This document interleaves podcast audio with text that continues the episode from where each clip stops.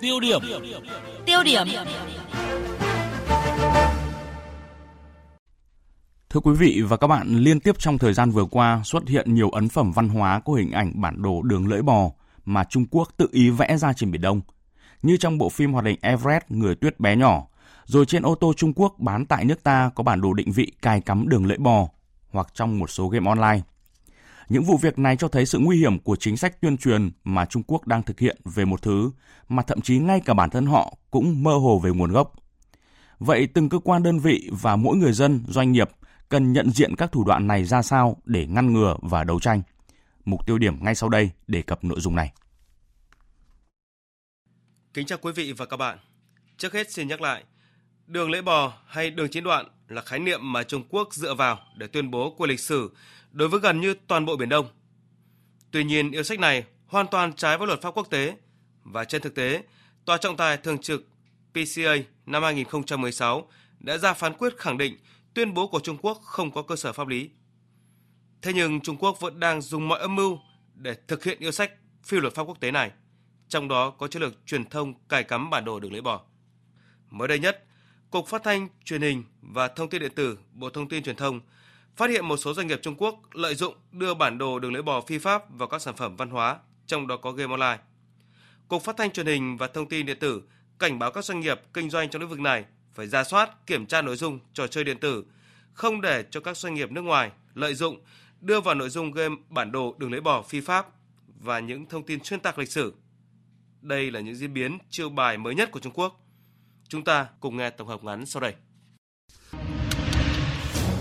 Năm ngoái, một nhóm du khách Trung Quốc bị phát hiện mặc áo in hình lưỡi bò ở sân bay Cam Ranh, tỉnh Khánh Hòa.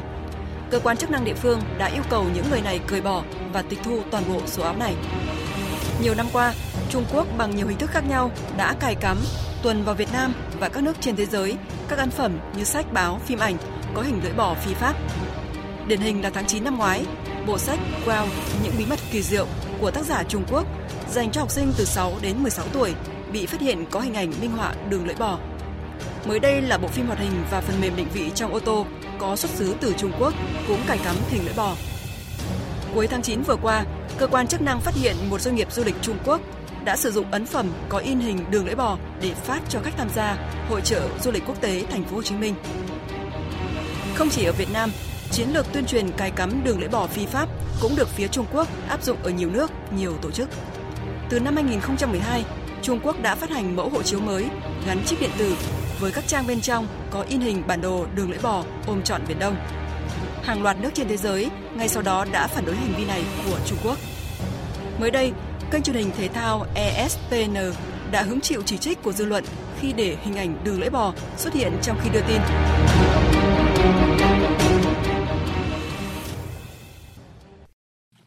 Phó giáo sư tiến sĩ Vũ Thanh Ca, chuyên gia nghiên cứu Biển Đông đánh giá, Trung Quốc đã có chiến lược bước đi bài bản trong tuyên truyền đường lưỡi bò phi pháp, hòng tạo ra bẫy pháp lý cho không chỉ Việt Nam mà cho cả các nước có chủ quyền ở Biển Đông. Xét về mặt luật pháp quốc tế, đây là một cái bẫy pháp lý rất tinh vi của Trung Quốc. Trong luật pháp quốc tế có một nguyên tắc gọi là nguyên tắc Estopa. Cái nguyên tắc ấy nói rằng là một cá nhân hoặc một quốc gia nào đó mà không có những phản kháng về những cái điều mà trái với quan điểm của mình thì cũng có hàm ý rằng là cái cá nhân quốc gia đó đã thừa nhận cái điều đó. Thì như vậy, bằng cách lồng ghép những tài liệu, những ấn phẩm có chứa đường lưỡi bò, mặc dù là thời gian xuất hiện rất ngắn, ví dụ trong bộ phim Everest, người tuyết bé nhỏ, nó xuất hiện có ba giây thôi. Nhưng mà nếu như mà ta sơ suất bỏ qua, thì ta đã mắc bẫy pháp lý của Trung Quốc, rằng là cái Hội đồng Duyệt phim quốc gia của ta đã thông qua cái nội dung này, có nghĩa là thông qua cái này, có nghĩa là đã công nhận Trung Quốc. Cũng rất may mắn là chúng ta đã phát hiện và chúng ta đã phản đối. Cái phản đối của Việt Nam tạo ra cái chứng cứ pháp lý rất tốt cho ta để ta đấu tranh với Trung Quốc trong tương lai. Nhiều chuyên gia cũng đánh giá, đây là một phần trong chiến lược toàn diện của Trung Quốc nhằm kiểm soát bất hợp pháp ở Biển Đông. Ngoài các khía cạnh như mặt trận thực địa, lực lượng dân quân biển, tăng cường sức mạnh hải quân xa bờ, giàn khoan thăm dò khổng lồ, vân vân. Chiến lược này được chính phủ Trung Quốc quan tâm đầu tư bài bản trên nhiều lĩnh vực khác nhau như sử học, chính trị học, quan hệ quốc tế, luật học, địa lý, hải dương học. Họ sử dụng cả học giả trong nước cũng như học giả gốc Trung Quốc ở nước ngoài để tuyên truyền, lồng ghép đường lưỡi bò phi pháp. Nếu tình trạng này kéo dài, thì Trung Quốc sẽ có nhiều khả năng định hình, chiếm ưu thế và thậm chí dẫn dắt diễn ngôn của nhiều giới nghiên cứu về tình hình Biển Đông. Thạc sĩ luật quốc tế Hoàng Việt, trường Đại học Luật Thành phố Hồ Chí Minh cho rằng Trung Quốc đang sử dụng ba cuộc chiến tranh ngoài cuộc chiến quân sự, tam trùng trên Pháp, tức là trong đó một mặt trận quan trọng đó là mặt trận truyền thông, tâm lý và luật pháp, ba cái mặt trận đó. Thế chính vì vậy cho nên là chúng ta có chính nghĩa thì tại sao chúng ta không nêu cao được cái chính nghĩa và luật pháp của chúng ta cho toàn thế giới thấy? Và thứ hai là về mặt truyền thông thì chúng ta cũng phải có những cái chiến dịch truyền thông để cho Trung, Trung Quốc, như đã trao đổi, để Trung Quốc thấy một cái điều như trong vừa rồi đấy, trong cái bộ phim này, thì sau khi Việt Nam cấm chiếu thì lập tức là Philippines, ngoại trưởng Philippines cũng lên án và kêu gọi toàn cầu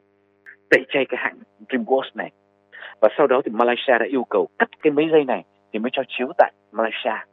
Thì các nhà nghiên cứu trên thế giới cũng cho thấy rằng, nhận xét rằng là gì? Là có lẽ Trung Quốc đã bị gặp phản ứng ngược, bởi vì truyền thông trên thế giới rất nhắc rất nhiều đến cái vụ kiện vụ này. Nhưng bao giờ họ cũng kèm theo một cái vấn đề, đó là đừng lấy bỏ làm đừng lấy bỏ phi pháp, và đã bị luật quốc tế, không có cơ sở trong luật quốc tế cũng như các quốc gia phản đối và cái phán quyết của phiên tòa đã phản đối.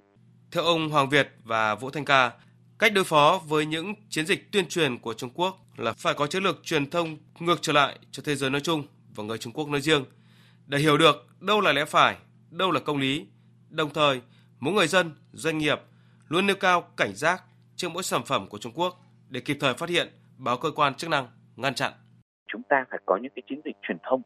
và tăng cường cái, những cái hiểu biết của tất cả các giới, từ nhà quản lý cho tới người dân bình thường về cái vấn đề Biển Đông, cũng như là cái vai trò, vị trí của Việt Nam như thế nào,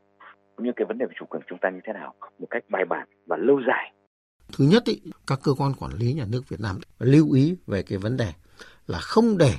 cho lọt những ấn phẩm cũng như là những cái tài liệu, hoặc là ngay cả những cái tuyên truyền của hướng dẫn viên du lịch thôi của Trung Quốc mà vi phạm chủ quyền, quyền chủ quyền và quyền tài phán và các quyền và lợi ích khác quốc gia của Việt Nam trên biển. Và cái thứ hai nữa là cần phải tuyên truyền để nâng cao nhận thức của cán bộ quản lý nhà nước cũng như người dân về những thủ đoạn của Trung Quốc, đặc biệt là qua các phương tiện thông tin đại chúng và thậm chí là qua mạng xã hội, để người dân và cơ quan quản lý nhà nước hiểu về những cái âm mưu của Trung Quốc, cảnh giác đến thế nào đối với Trung Quốc cũng vẫn không thừa. Thưa quý vị và các bạn, các chiêu thức tuyên truyền của Trung Quốc về bản đồ đường lưỡi bò phi pháp là rất đa dạng và tinh vi. Hơn ai hết, mỗi chúng ta luôn đề cao cảnh giác để phát hiện và ngăn chặn. Quý vị có ý kiến gì về nội dung này thì hãy gọi cho chúng tôi theo số máy điện thoại là không hai bốn ba chín ba bốn chín bốn tám ba. Còn ngay sau đây là câu chuyện thời sự với nội dung đang được dư luận quan tâm. Đó là vấn đề lao động tại châu Âu, giấc mơ là có thật.